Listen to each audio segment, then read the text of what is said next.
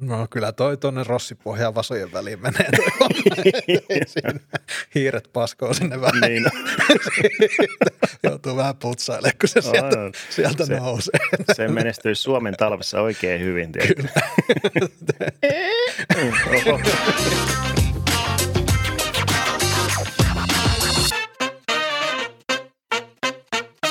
No niin, tervetuloa kaikki taas uuden Taskunöyhtäjän jakson pariin. Tämä on jakso numero 21 ja seurassasi kuten aina Stefan ja Karri. Tervetuloa seuraan, Karri.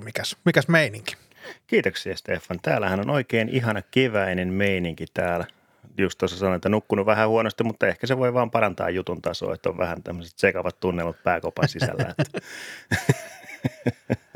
Joo, no ainakin ulkona on kaunis sää, niin hyvä, että ollaan sitten täällä sisällä piilossa, niin ei tarvitse ainakaan tuota raikasta ilmaa saada, joka saattaa olla vahingollista.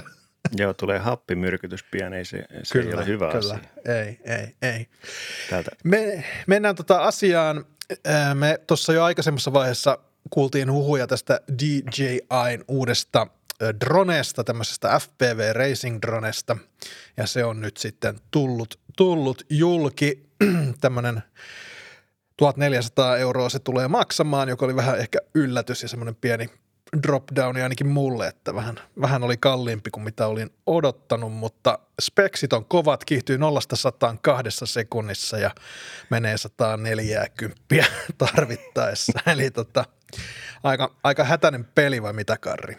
No joo, sen mitä tuossa muutamia Tube-videoita katsoin, niin kyllähän se ihan kyytiä antoi, että no niin kuin tuossa ennen podia puhuttiin, että tuommoiset kiihtyvyydet ja tuommoinen huippunopeus, niin se voi olla, että kun se taitamattoman käsissä siinä on, niin saattaa olla, että tulee vahinkoa. Mutta hei, onhan DJI:llä tähän, että sä pääset harjoittelemaan, niin toi oma simulaattori, mä itse asiassa latasin sen iPhoneille, en vielä kerinyt kokeilemaan sitä.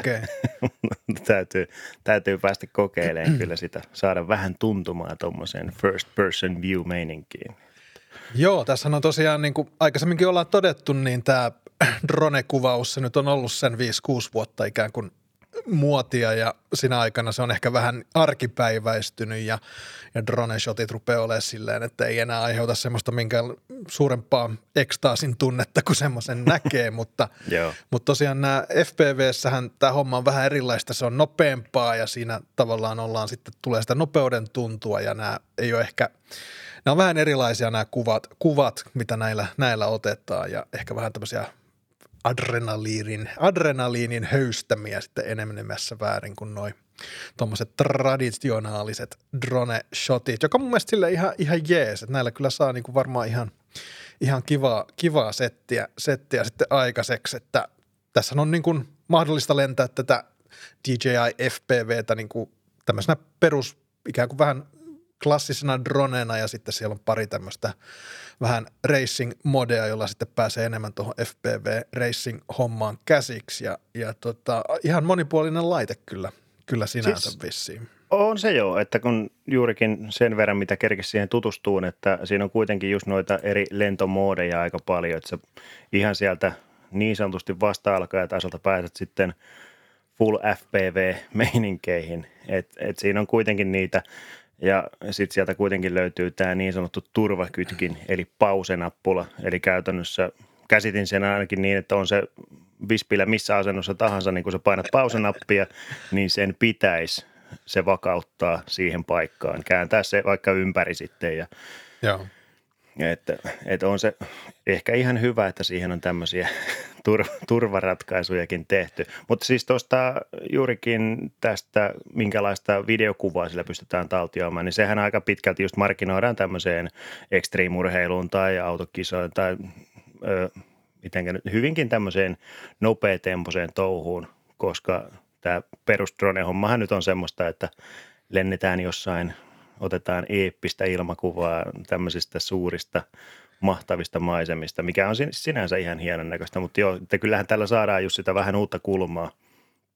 Ja on se nyt ehkä, että se tuodaan enemmän tämmöisen normaalikuluttajan, koska onhan tämä nyt ollut aika semmoista propellihattumeininkiä, että ne rakennellaan, niitä tilaillaan ja tulostetaan niihin osia ja siellä sitten kolvaillaan ja laitetaan, että ei ollut ihan joka tyypin hommaa toi. tähän asti?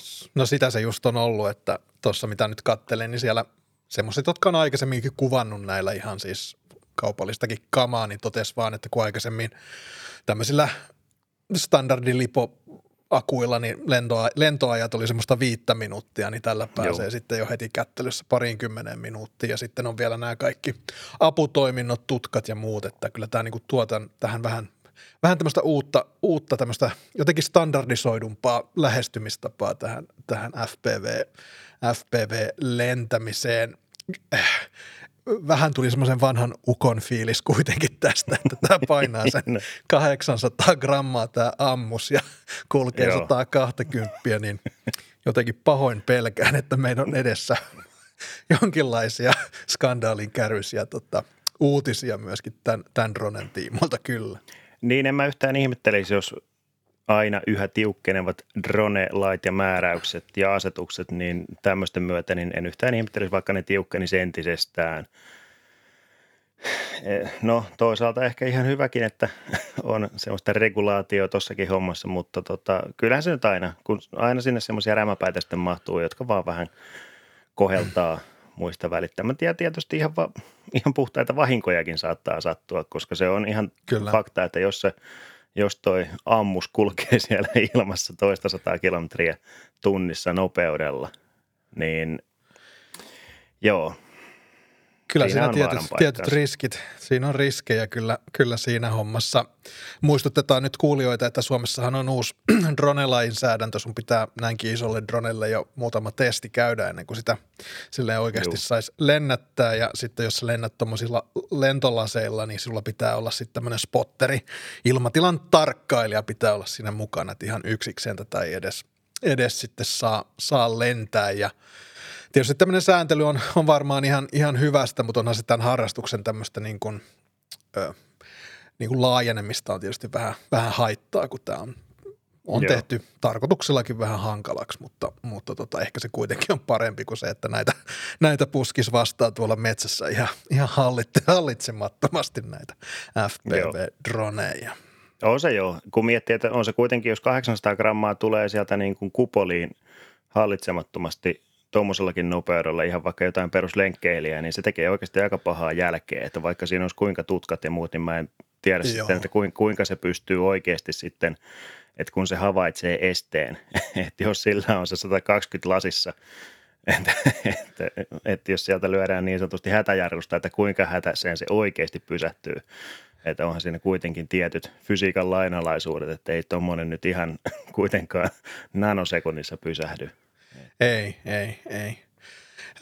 Joo, tosiaan tuo hinta 1 400 € tai 399. Siinä tulee mukana noin lasit ja ohjain ja drone ja yksi akku. Ei se nyt silleen varmaan olisi pitänyt yllättää, mutta mä olin toivonut ehkä vähän kevyempää hintatasoa, etten kyllä heti nyt puske tuonne kauppaan tuollaista ostamaan. Ja sitten tuossa on kyllä se, että tuossa on niinku semmoinen aika rankka niin kuin learning curve, että sun pitää kyllä oikeasti niin kuin ottaa toi haltuun, että muuten sulla saattaa olla hyvin lyhytikäinen ilo siitä sun 1400 satsauksesta, kun sä täräytät toi johonkin kantoon, niin joo. Ei, on se vähän turhan kallis lelu sitten, jos se oikeasti, koska miettii nykydroneja, että kun se on aika käytännössähän, sun ei ihan hirveästi tarvitse siinä temppuja tehdä sen kanssa. Että käytännössä vaan kertoo sille, että mihinkä suuntaan mennään ja näin edespäin. Niin tässä kuitenkin sitten, kun mennään just siihen FPV-moodiin, niin sun täytyy kaikilla tehonsäädöllä ja muulla sitten oikeasti hallita sitä laitetta. Mitä muuten sä oot tuosta muotoilusta mieltä? Mulla tuli vähän sellainen alien-pipat tuosta, koska tuohan on hyvin erilainen verrattuna tuommoiseen tavalliseen kopteriin. Joo, vähän tommoinen. Joo. No sehän näyttää just niin kuin Alienin tuolta siltä, mikä panssari silloin tuossa päällä. Se, mikä tässä tietysti on tausta, mitä tuossa jossain videostakin puhuttiin, että kun nämä ei lennä vaakatasossa tämmöiset racing droneet, vaan ne kääntää ton, ikään kuin ne lentää sitten poikittain, kun on kova vauhti päällä. Ja sen takia toi tietysti toi muotokin on vähän tommonen ja se, mikä nyt nostettiin esille semmoiseksi yhdeksi valtiksi tässä on se, että sulla on kuitenkin niin kuin DJ-dronessa yleensäkin, niin sä pystyt säätämään kameran kallistumaa silleen lennossa, kun niin, aivan, aikaisemmissa, niin kun se, tavallaan se kallistuma, jos haluat horisontin kuvaan, niin se, sun pitää säätää sitä kameran kallistumaa vauhdin mukaan ja normituomassa racing-dronessa se on tapahtunut silleen, että sä laskeudut ja sitten omin karvasin hyppysis menet sitä niin, kameraa vääntää, mutta tässä sen voi tehdä sitten tuolla ihan lennossa. Mutta varmasti eeppistä matskua on tulossa tulevaisuudessa, kun näitä saadaan tuonne enemmän sitten tubettajien ja muiden hyppysiin. Ei ollenkaan sinänsä huono homma. Voisin tämmöistä hauska päästä kokeilemaan ihan sillain valvotuissa olosuhteissa. Joo, kyllä minua on kiinnostanut toi racing drone homma muutenkin tavallaan se vauhdin tuntu. Ja tässä on tietysti tämä videolinkkihan on tosi laadukas, mikä on näihin Googlen laseihin, että tämä on kyllä aika semmoinen immersiivinen kokemus varmaan, ei Googlen kuin DJI:n laseihin, niin tämmöinen aika immersiivinen on tämä kokemus ihan varmasti. Jes, mutta eeppisiä kuvia on jakanut myöskin OnePlus, siellä on nyt 8. päivä tätä kuuta julkaistaan uusia luureja ja tässä teaserissä on käytetty tämmöistä ehkä maailmankaikkeuden, tai ei maailmankaikkeuden, mutta maapallon legendaarisinta kuvaa, tämmöinen Earthrise-kuva, joka on otettu aikanaan Apollo 2 lennolla kuun ympäri, se on ollut ihan semmoinen mullistava kuva silloin aikanaan, se on ensimmäinen värikuva, jossa maapallo nousee kuun horisontin ylle ja siitä on paljon puhuttu, kirjoitettu ihan kirjoja tästä kuvasta ja sen vaikutuksesta, miten se niin kuin muutti meidän näkemystä omasta maapallosta ja omasta pienuudesta ja omasta roolistamme täällä maailmankaikkeudessa, mutta OnePlus nyt sitten käyttää tätä kuvaa myydäkseen uusinta luuriaan, eli näin asiat muuttuu. Tässä nyt taustalla on tietysti se, että OnePlus on näiden uusien OnePlus 9-mallien kanssa tehnyt yhteistyötä Hasselbladin kanssa, ja Hasselbladhan oli se kameravalmistaja, joka teki kaikki nämä kamerat, jotka oli käytössä tuolla, tai kaikki stillikamerat, jotka oli käytössä näillä kuulennoilla, ja kaikki nämä legendaariset kuukuvat on otettu Hasselbladin kameroilla, ja tässä nyt sitä yhteyttä sitten varmasti on myöskin haettu, mutta Kari, jos palataan näihin puhelimiin OnePlus 9, niin mitäs meillä on siellä nyt sitten odotettavissa 8. päivä? No itse asiassa 8. päivähän nyt sitten julkistetaan vasta se virallinen julkistuspäivä. Eli tämä on nyt sitten, mikä on oletettavasti 23. tätä kuuta. Julkistuspäivän julkaisupäivä. Joo, eli tässä nyt sitten niin kuin venytetään, otetaan niin sanotusti kaikki hyöty irti ja mitä oletettavimmin siinä sitten sen parin viikon aikana, niin sieltä sitten lypsetään joko OnePlusan itsensä antamana tai sitten jostain muista vuodoista, niin todennäköisesti julkistuspäivänä meillä on kaikki tiedossa, mutta itse asiaan niin sieltä olisi mitä todennäköisimmin tulossa OnePlus 9 Pro, sitten perus OnePlus 9 ja nyt sitten tämmöinen, ensin se kulki nimellä, oliko se nyt sitten OnePlus 9e, mikä on nyt sitten jalostunut 9R-malliksi. Ja nyt sitten porukka on raapinut päätään, että mistä se R sinne on repästy, niin se on mitä todennäköisesti, ehkä semmoisena pienenä, kun on ollut sitten iPhone XR eli 10R-malli, niin mikä on ollut niitä on edullisempi iPhone, niin tämä olisi nyt sitten ehkä vähän johdettu sieltä tämä mallin nimi. Mutta tosiaan Pro, perus ja sitten halvempi 9-sarjalainen. Niin siinä olisi ehkä nyt sitten ne pähkinänkuoressa, että mitä sieltä olisi tulollaan. Joo, ja ihan pätevän oloisia laitteita, ja tosiaan toi Hasselblad-yhteys, niin se tulee siinä, että ainakin tuossa Prossa on ilmeisesti yhteistyössä Hasselbladin kanssa kehitetty sitten kameraosaa noissa vuodetuissa prototyyppikuvissakin lukee jo, että Hasselblad tuossa takana. Hasselbladhan on silleen jännä firma, että se on tietysti ruotsalainen alun perin, mutta itse asiassa äskeisessä jutussa mainittu DJI sen jo osti muutamia vuosia sitten ja varmasti nyt sitten yrittää vähän mitä näitä nyt muita kameravalmistajia on, joiden nimellä on yritetty ratsastaa täällä kännykkäkuvauspuolella, niin vähän sitten samanlaista mitä näitä nyt on. Niin onhan näitä niin kuin, monellakin puhelinvalmistajalla juurikin on Leica-yhteistyötä ja on Zeissia ja mitä kaikkia, niin eikä siinä mitään, jos legendaarisella tuolla merkillä saadaan sitten rahaa tahkottua ja saadaan nostettua profiilia, niin ei kai siinä sitten mitään. Muutenhan nämä mitä mä nyt katsoin, että OnePlus 9 speksiä, niin aika semmoinen perushuttua. Et varmaan nyt juurikin tämä, mikä tuli jo OnePlus 8T:n mukana, tämä 65 wattin Warp Charge -pikalataus. Ja itse asiassa tuohon Pro-malliin oli huhuiltu 45 wattin langatonta latausta. Mä en itse asiassa muista, mikä se 8 Prossa oli silloin, kun se tuli. Siinähän oli tämä OnePlusan oma langaton lataustelakka, mikä latasi käytännössä melkein samaa tahtia, mitä sitten niin kuin piuhalla. Et se oli jo todella nopea langaton lataus kyllä, mutta se oli tosiaan, että se ei ollut mikään pikkukikkare, että ihan kunnon telinen, missä oli tuuletukset ja kaikki. Yeah. Mutta aika tuommoista peruskamaa, että no tietysti Snapdragon 888, että se on nyt sitten tuon Xiaomi Mi 11 kanssa nyt sitten ensimmäisiä, mitkä nyt Euroopan markkinoille olisi tulossa sitten tuolla järjestelmäpiirillä. Että ilmeisesti tuossa 9R:ssä olisi sitten 865 Snapdragoni. Olin lukevinani jostain. Että, joo, niin tässä on maininta kyllä. Että se olisi sitten sillä niin sanotusti edellisellä lippulaivajärjestelmän piirillä, mikä nyt ehkä sitten halvempaan hintaan vertautuu ihan järkevästi. Mutta kyllä tämä OnePlusan mallikatras vähän leviää, kun se kuuluisa pullataikina, että, että kaikenlaista sitten. Että onko misteri Jokinen päässyt sinne eväidensä kanssa? Joo, en tiedä, mutta tämä on nyt, täällä on kova tarve nyt päästä isojen poikien pöytään, niin kuin aikaisemmin jo puhuttiin. Ja tuossa oli jotain huhua, en nyt sitä linkkiä löytänyt tuossa nopeasti, mutta Jenkeissä ilmeisesti nyt tämä OnePlusan jalkautuminen on aika hyvin onnistunut, että siellä on myynti kovassa kasvussa myöskin OnePlusan osalta tuolla rapakon takana, missä on ollut ehkä vähän hankalampi päästä sitten OnePlusan aikaisemmin jalkautumaan, mutta se olisi nyt sitten myöskin onnistumassa ja tämmöisissä niin kuin tekkipiireissä ja tubettajien parissahan nämä on ollut suosittuja jo Jenkeissä pidempään. Että. Ehdottomasti. Ja se on mielenkiintoista nyt nähdä, kun sitäkin huhuiltiin tätä OnePlusan älykelloa, että olisiko se nyt sitten tulossa.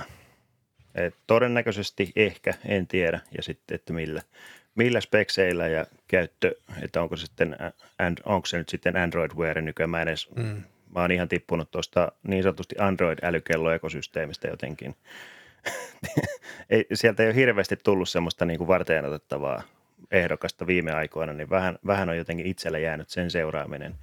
Mutta tuossa oli itse asiassa joku uutinen näin, että Samsung olisi palaamassa tuohon Android-kello niin, käyttökseen. Että ne hylkäisivät Tizen. Joo, että olisi niin kuin, ainakin osa olisi palaamassa sitten tuohon, menee ja tiedä, mutta ehkä näin. Toi OnePlusan kello oli vähän semmoinen, ihan pikkusen se näytti tuolta Applen kellolta, mutta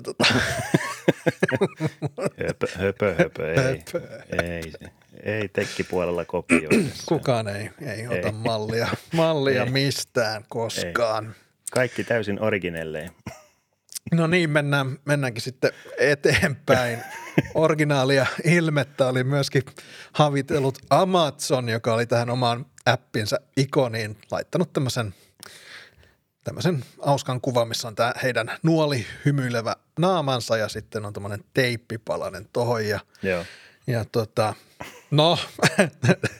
sitten kun sen kerran näkee, niin sitä ei saa nähdyksi, mutta sitten jossain tuolla Twitterin syvimmässä kulmissa, niin siihen laitettiin silmät yläpuolella ja siitä tulikin sitten aika lailla tuommoinen kaveri, jolla on tuommoiset pienet viikset tässä keskellä ja erääseen saksalaisen diktaattorin sitten tämä saatiin yhdistettyä ja kun sen näkee, niin sitä ei saa nähtyä. Ja niin, että se on menoa sen jälkeen. Se on menoa sen jälkeen. Nyt ne on oikeasti iso, The Verge on tehnyt ison jutun, jossa on tämä sliderikin, että sä pystyt vertailemaan. Oikeasti. Joo, kyllä.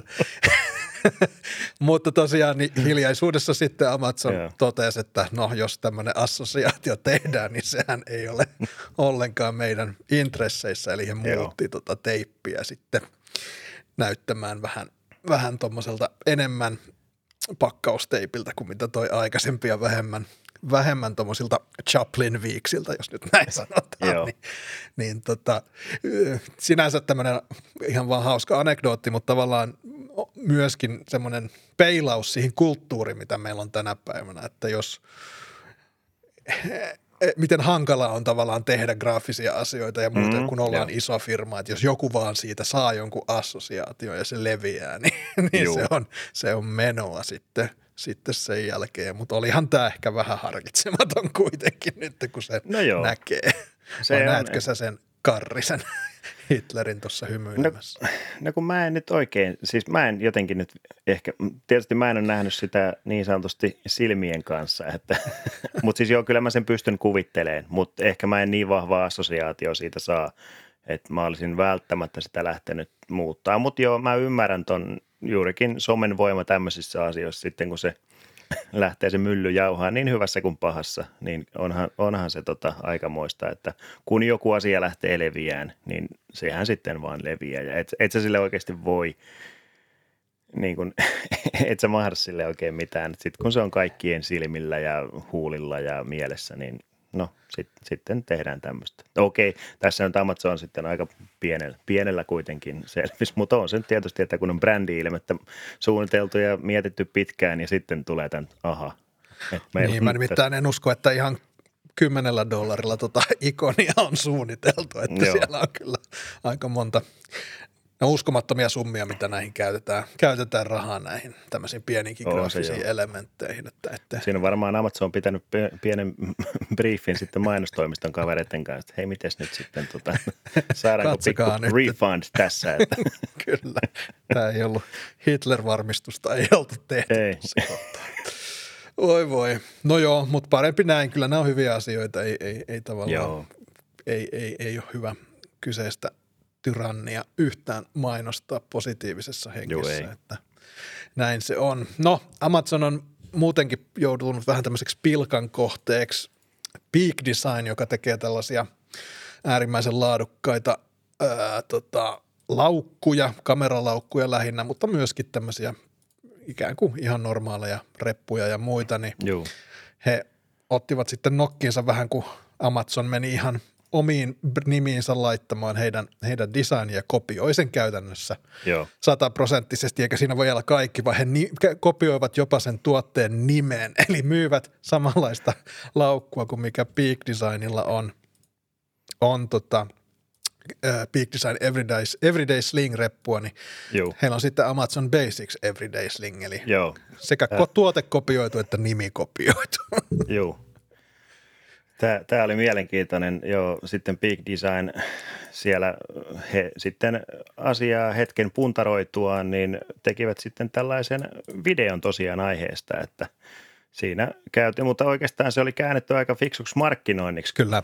Sitten kun siellä luki vielä näitä heidän perustelujaan aiheelle, ja siinä oli aika pitkälti tuotu tämmöisiä asioita esiin, että vähän ehkä juuri sitä, että miksi jokin tuote maksaa niin paljon kuin se maksaa. Että sinne tuotiin just tämmöinen niin kuin eettinen valmistustapa ja laadukkaat materiaalit ja niin edespäin. Ja siinä neutraalituotanto ja kaikki kyllä, tämä. Että siinä aika pahasti kyllä Amazonia tylytettiin. Siinä oli se sketsikin vielä siinä lopussa, missä oli dramatisoitu se, miten ne oli tämän keksinyt. Juu, kyllä. Täytyy käydä katsoa, se löytyi ihan Peak Designin YouTube-kanavalta. Joo, se kannattaa kyllä katsoa, se herätti kyllä hymyn huulille ihan, kyllä. Että asiasta puhuivat, mutta ihan hauskalla kulmalla, että Niin ja käänsivät asian niin kuin omaksi voitokseen. Joo. Silloinhan toi niin kuin törkeetä siis sellaisena, niin kuin, että keksinyt edes oma nimi sille asialle. Että siinä on niin kuin käytännössä kaikki samat, mutta vähän vaan paskeminen. Niin, ihan täysin. Sitten lähentetään sama nimi, että joo. En tiedä. No kyllä Amazon, jotenkin en tiedä. Vähän, ei nyt ihan parasta PR:ää taaskaan ollut tämä homma. No se oli homma, vähän joo, mutta siinäkin Peak Designin tässä heidän mikä siellä oli sitten niin kuin videon kuvaustekstissä oli siellä kerrottu, että kun kuitenkin on pitkä historia Amazonin kanssa, että kuitenkin Peak Designin tuotteita myydään Amazonin kautta paljon. Et siinäkin mielessä tuntui vähän niin kuin siinä yhtiönä vähän hassulta, että miksi Amazon on lähtenyt tämmöiseen näinkin räikeään kopioimiseen mukaan. Että no. Joo, mutta tämmöistä se on. Tämmöistä kopiointiahan se paljon, ikään kuin jokaisella alalla on tänä päivänä. Tämä nyt on ehkä silleen, että tämä on niin yksi yhteen. Joo. Tehdään vaan vähän huonommin se sama asia. Niin, nimetään se samalla tavalla. Niin ehkä silleen ymmärtää kyllä ton Peak Designin ärtymyksen tässä tilanteessa. Mutta mun mielestä hoitivat sen todella, todella tyylikkäästi tällä videolla. Käykää ihmeessä tsekkaamassa. Kyllä, propsit Peak Designille tästä. Kyllä. Tämän seuraavan aiheen mä otin ihan sulle, Karri, kun sä oot tommonen remppamies ja sitä omaa kotia siellä fiksailet, niin mä halusin vinkata sulle tätä sun tulevaa telkkaria, että tämmöisen voisit laittaa. Tää on semmoinen firma kuin, mikä tää oli, C-Seed tai Seed M1 on tää tuote ja tää nimittäin on tämmöinen taittuva, tää taittuu kuin haitari. Tämä on 165 tuumaa iso tämä telkkari ja tämä nousee sun lattiasta tuolla tavalla kuin tuommoinen monoliitti ekaksi. Joo. Se nousee tuolta lattiasta, lattia aukeaa ja sitten se aukeaa tuommoinen haitari sitten ja sitten sä voit katsoa juoksevaa tiikeriä siitä näytöltä, kun sä ihailet sun tuommoisista äärettömän isoista ikkunoista sun olohuoneesta, sä ihailet sitä Parolan nummea siellä sun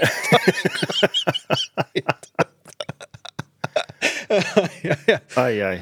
Mutta hintaa tällä nyt olisi sitten kuitenkin se $400,000 tällä telkkarilla. Mutta on siinä mikroled-teknologia. No on se tehdäänkö kaupat? Mä voin tuoda tuon maahan sulle, jos...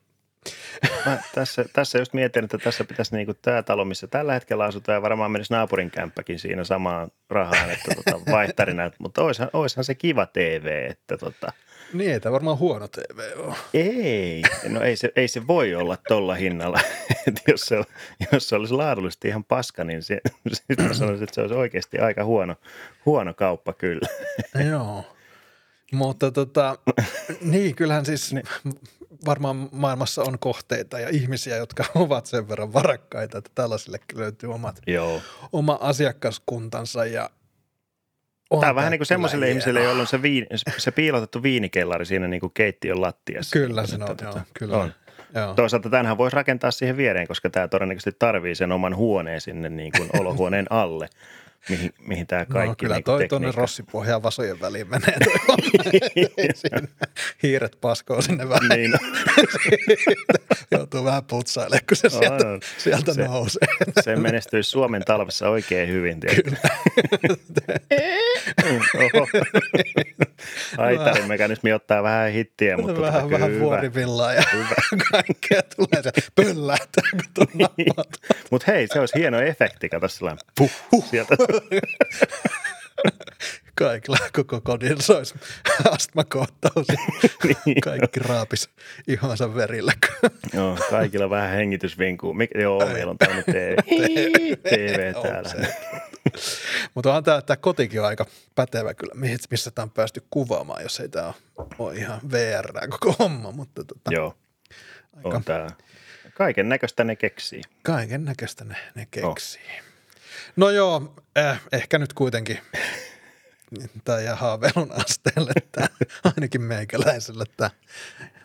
Jos Karri tekee jonkun hitti YouTube-videon, niin sitten mä tiedän, että sä ostat tämän kyllä. Niin, mä niin sitä mietin, että jos sä tarvitset 165 tuumaa niin näyttöpintaan, ehkä mä sitten kuitenkin lähtisin vielä sillä muutaman sataisen videotykillä liikenteeseen. Et sä kyllä lähtisi. En, kyllä se on tää se on pakko olla. Kyllä. No joo, mennään eteenpäin. Mutta käykää katsoa, Seed M1 on C-S-E-E-D M1 on toi tuote ja kyllä ton videon ainakin voi käydä kurkkaamassa, koska aika pätevän oloinen design helmi kyllä, jos satut semmosesta tykkäämään.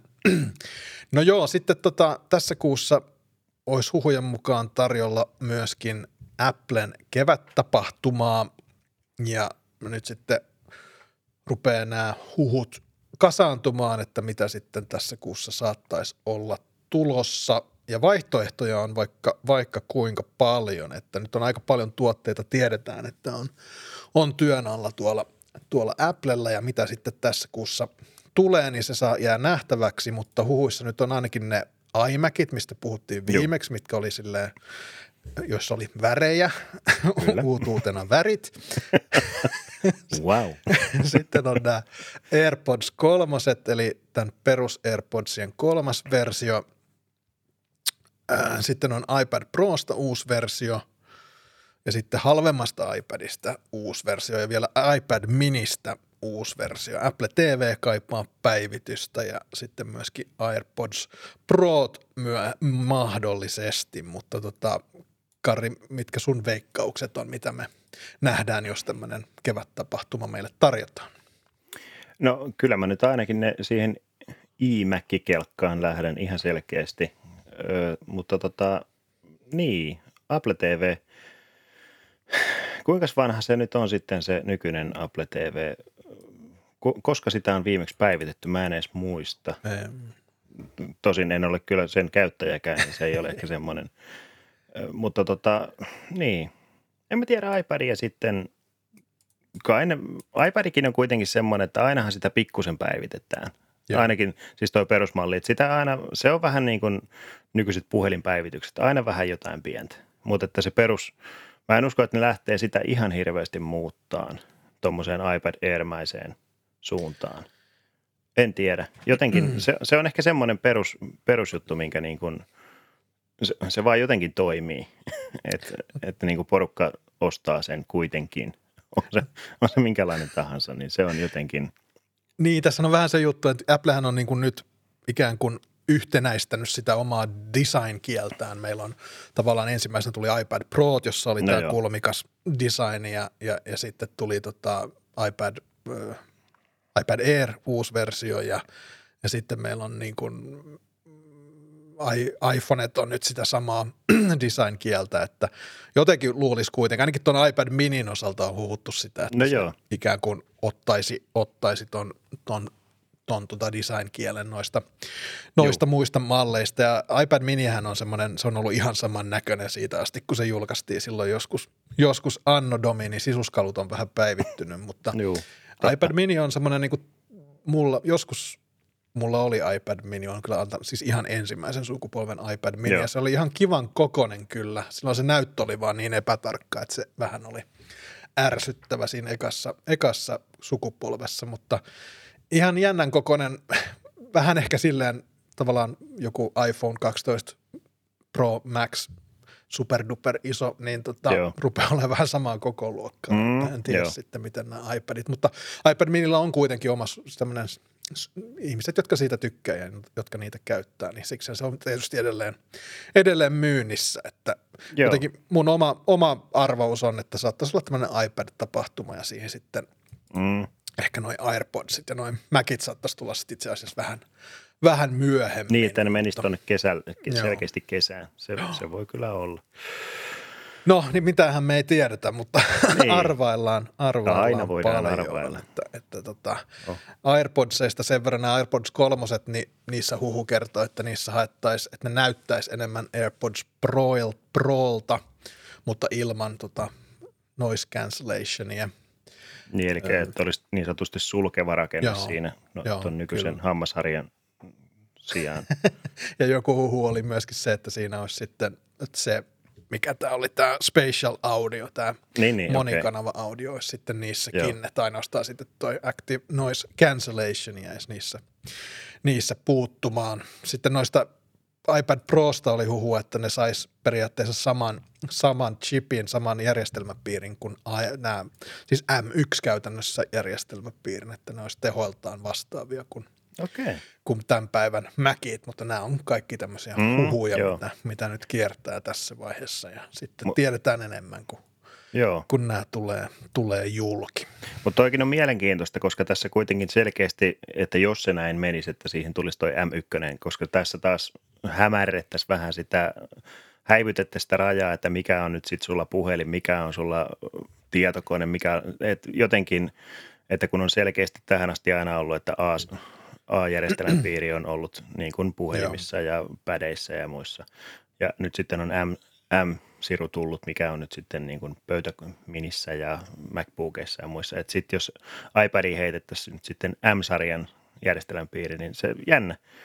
Se on mielenkiintoista, että mihinkä sitä iPadia sitten viedään, että jotenkin venytetäänkö sitä, koska onhan sille nyt, niin kuin on moneen kertaan puhuttu, sille löytyy näppäimistöä ja sä pystyt käytännössä käyttämään sitä jo tietokonemaisesti, mutta kuitenkin siitä puuttuu se jokin, että se ei ole kuitenkaan, että ei olla vielä siellä, että tuleeko siihen sitten vielä jotain, Nämä on siis kyllä niin kuin, mä en tiedä, jotenkin mulla on taas nyt tullut semmoinen, just puhuttiinkin viime jaksossa näistä läppäreistä ja muista, niin mä oon nyt pari iltaa joutunut ottaa ton läppärin ihan tonne sisään, vaikka siis kotiin tohon viereen, niin, koska vaikka mulla on siellä iPad, niin mä koen, että kun mun on jotain kuvia tai jotain on vähän pitänyt säätää ja ehkä heittää johonkin jakoon tai jotain, niin jotenkin se tuntuu vaan niin paljon helpommalta ja kätevämmältä sitten kuitenkin tehdä Macillä kuin sillä iPadilla. Että kyllä se niin kuin iPad-maailma on edelleen hirvittävä määrä tehoa, mutta se ikään kuin käytettävyys on kyllä vähän rajallinen. Joo, että miten se saadaan hyödynnettyä täysin, niin se on vielä vähän kysymysvaiheessa. Hyvä, jäädään seuraamaan ja katsotaan, jos sieltä ylipäätänsä on eventtiä tulossa ja mitä sitten meille annetaan, jos on. Mennään eteenpäin. Toteemieläin Elon Musk haluaa rakentaa oman kaupungin tonne Teksasiin ja kaupungin nimeksi tulisi Starbase ja sieltä sitten lähtisi kaikki lennot ympäri maailmankaikkeutta SpaceX-raketeilla sinne ja tänne. Ei silleen ihan mikään pieni tavoite, mutta antaa palaa vaan. Se oli mielenkiintoista, mitäs täällä oli, että tämä Muskin twiitit oli taas, että, niin kun, että se on koiraystävällinen kaupunki ja johtaja on The Doge, elikkä mikäs tämä kryptovaluutta Dogecoin. Että täällä on tämmöistä niin kuin, kun se on aina, kun Musk twiittaa, niin kuin siitä ei oikeasti tiedä, että onko se tosissaan vai ei. Niin tähän alkoi semmoisella twiitillä kuin, että creating the city of Starbase, Texas, piste. Mutta sitähän tätä on sitten lähdetty kysymään paikalliselta viranomaisilta, ja kyllä, tämä on ihan totta, että tässä on tämä Boca Chica kylä, ja jossa nyt jo SpaceXilla on toimintaa Cameron Countissa tuolla Texasissa, että ne on kyllä ihan tosissaan tämän homman kanssa, mutta ei ole niinku mikään vitsi. Mutta on tämä jotenkin ihan mahtavaa kyllä. Nythän Elonhan on joutunut nyt muutenkin ongelmiin näiden twiittiensä, just näiden Doge-twiittien, Dogecoin-twiittiensä kanssa, että siellä taas American viranomaiset vähän tutkii, että onko tämä market manipulation ja taas vähän twiittailee, mutta katsotaan nyt sitten, että mikä meininki. Mutta on se mielenkiintoista, mikä valta tuommoisella yhdellä Twitter-tilillä niin kuin saattaa olla. Mitä sieltä? Kyllä. Että siinä kurssit heilahtelee ihan, tulee sieltä mitä tahansa. Niin sä voit manipuloida niin kuin tai päättää, miten kurssit kehittyy. Sä voit perustaa kaupungin kohta. Sä perustat jonkun valtion tai jotain. Siis, yhdellä twiitillä. Niin kuin Sehän oikeasti niin kuin Texasista erotetaan joku Starbase niin kuin valtio. The state of Starbase. Niin. 50. Hetkinen, montako osavaltio siellä? Mitähän nyt menee, jos menee väärin, niin sitten. Kuitenkin yksi lisää sinne, yksi tähti lisää lippuun. No. Onko niitä 50? Taitaa. Vai? Joo, 50 stateja ja sitten on 2 federal districtia. Niin, joo. Puerto Rico ja District of Columbia, eli. Joo. Sieltä sitten Starbase State. Kyllä, ilman muuta se on seuraava steppi. Oo. No joo, SpaceXista jatketaan toiseen SpaceX-uutiseen. Nämähän on siellä just, onko se nyt siellä Boca Chicassa sitten, missä näitä kokeillaan, näitä heidän Starshippeja. Joo. Niin siellähän on nyt useaseen otteeseen 2 tämmöistä Starship-lentoa, eli tämä starttaa ihan pystyasennosta, lentää 10 kilometriä ja sitten laskeutuu takaisin samaan paikkaan. Tähän mennessä ne on onnistunut siltä osin, että ne on päässyt ylös ja päässyt alas, mutta sitten laskeutumisen yhteydessä ovat sitten räjähtäneet kappaleiksi. Ja nämä nyt sitten 3. yrittämällä sai tämän laskeutumaan ilman, että se heti räjähti, mutta sitten myöhemmin siellä syttyi tulipalo.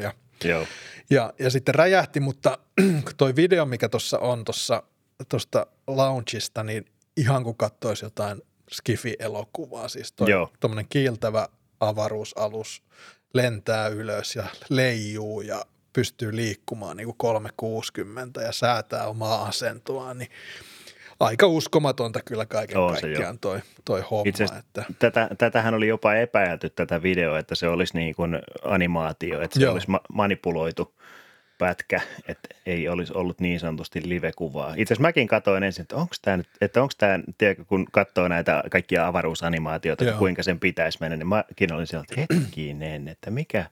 Mutta kyllä se sitten, ja sitten varsinkin kun näki tämän 8 minuutin jälkeisen lopputuloksen, tämän pikku tussauksen siellä, kaikki oli liekkimerta sen jälkeen. Niin Joo, ei ole ehkä ihan valmis vielä niin kuin asiakkaita. En menisi vielä kyytiin, sanotaanko näin. Mutta kyllä tämä kehitys on niin kuin huimaa ja se miten tämä laite niin kuin tavallaan tätä thrust vectoring, se on englanniksi, mutta sitä voimaa niin kuin säätämällä, että mihin suuntaan se raketimoottori sitä voimaa ohjaa, pystyy balansoimaan itseensä. Tätä samaa teknologiahan ne käyttää noissa kantoraketeissa, jotka laskeutuvat noin Falcon 9 ja just tänään, kun katsoin, just ennen podia katsoin tuossa tyttäreni kanssa, katsottiin, että kun sinne lähti taas Starlink-satelliitteja, niin siinä vaan sattui korvaan semmoinen luku kuin 75. onnistunut kantoraketin palautus tälle alukselle, mihinkä se sitten laskeutuu. Joo. Niin on se nyt kuitenkin jo aika hyvä track record, että kyllä mä uskoisin, että tämäkin saadaan maaliin jossain vaiheessa, että vaikka nyt vielä vähän tussahtelee, mutta että kuitenkin siellä on sitä tietämystä ja on jo näyttää, että kyllä se tietyin osin onnistuu se homma. Niin, SpaceXellähän on se, että mehän niinku suuri yleisö on kiinnostunut näistä Starshipeista ja näistä asioista, mutta sehän on toimiva, niinku sehän tarjoaa kaupallisia satelliitin tommosia laukaisupalveluita ja siinä oli muutama kuukausi sitten, nehän laukasi, oliko siinä 100 kaupallista satelliittia niinku yhdessä laukaisussa. Joo.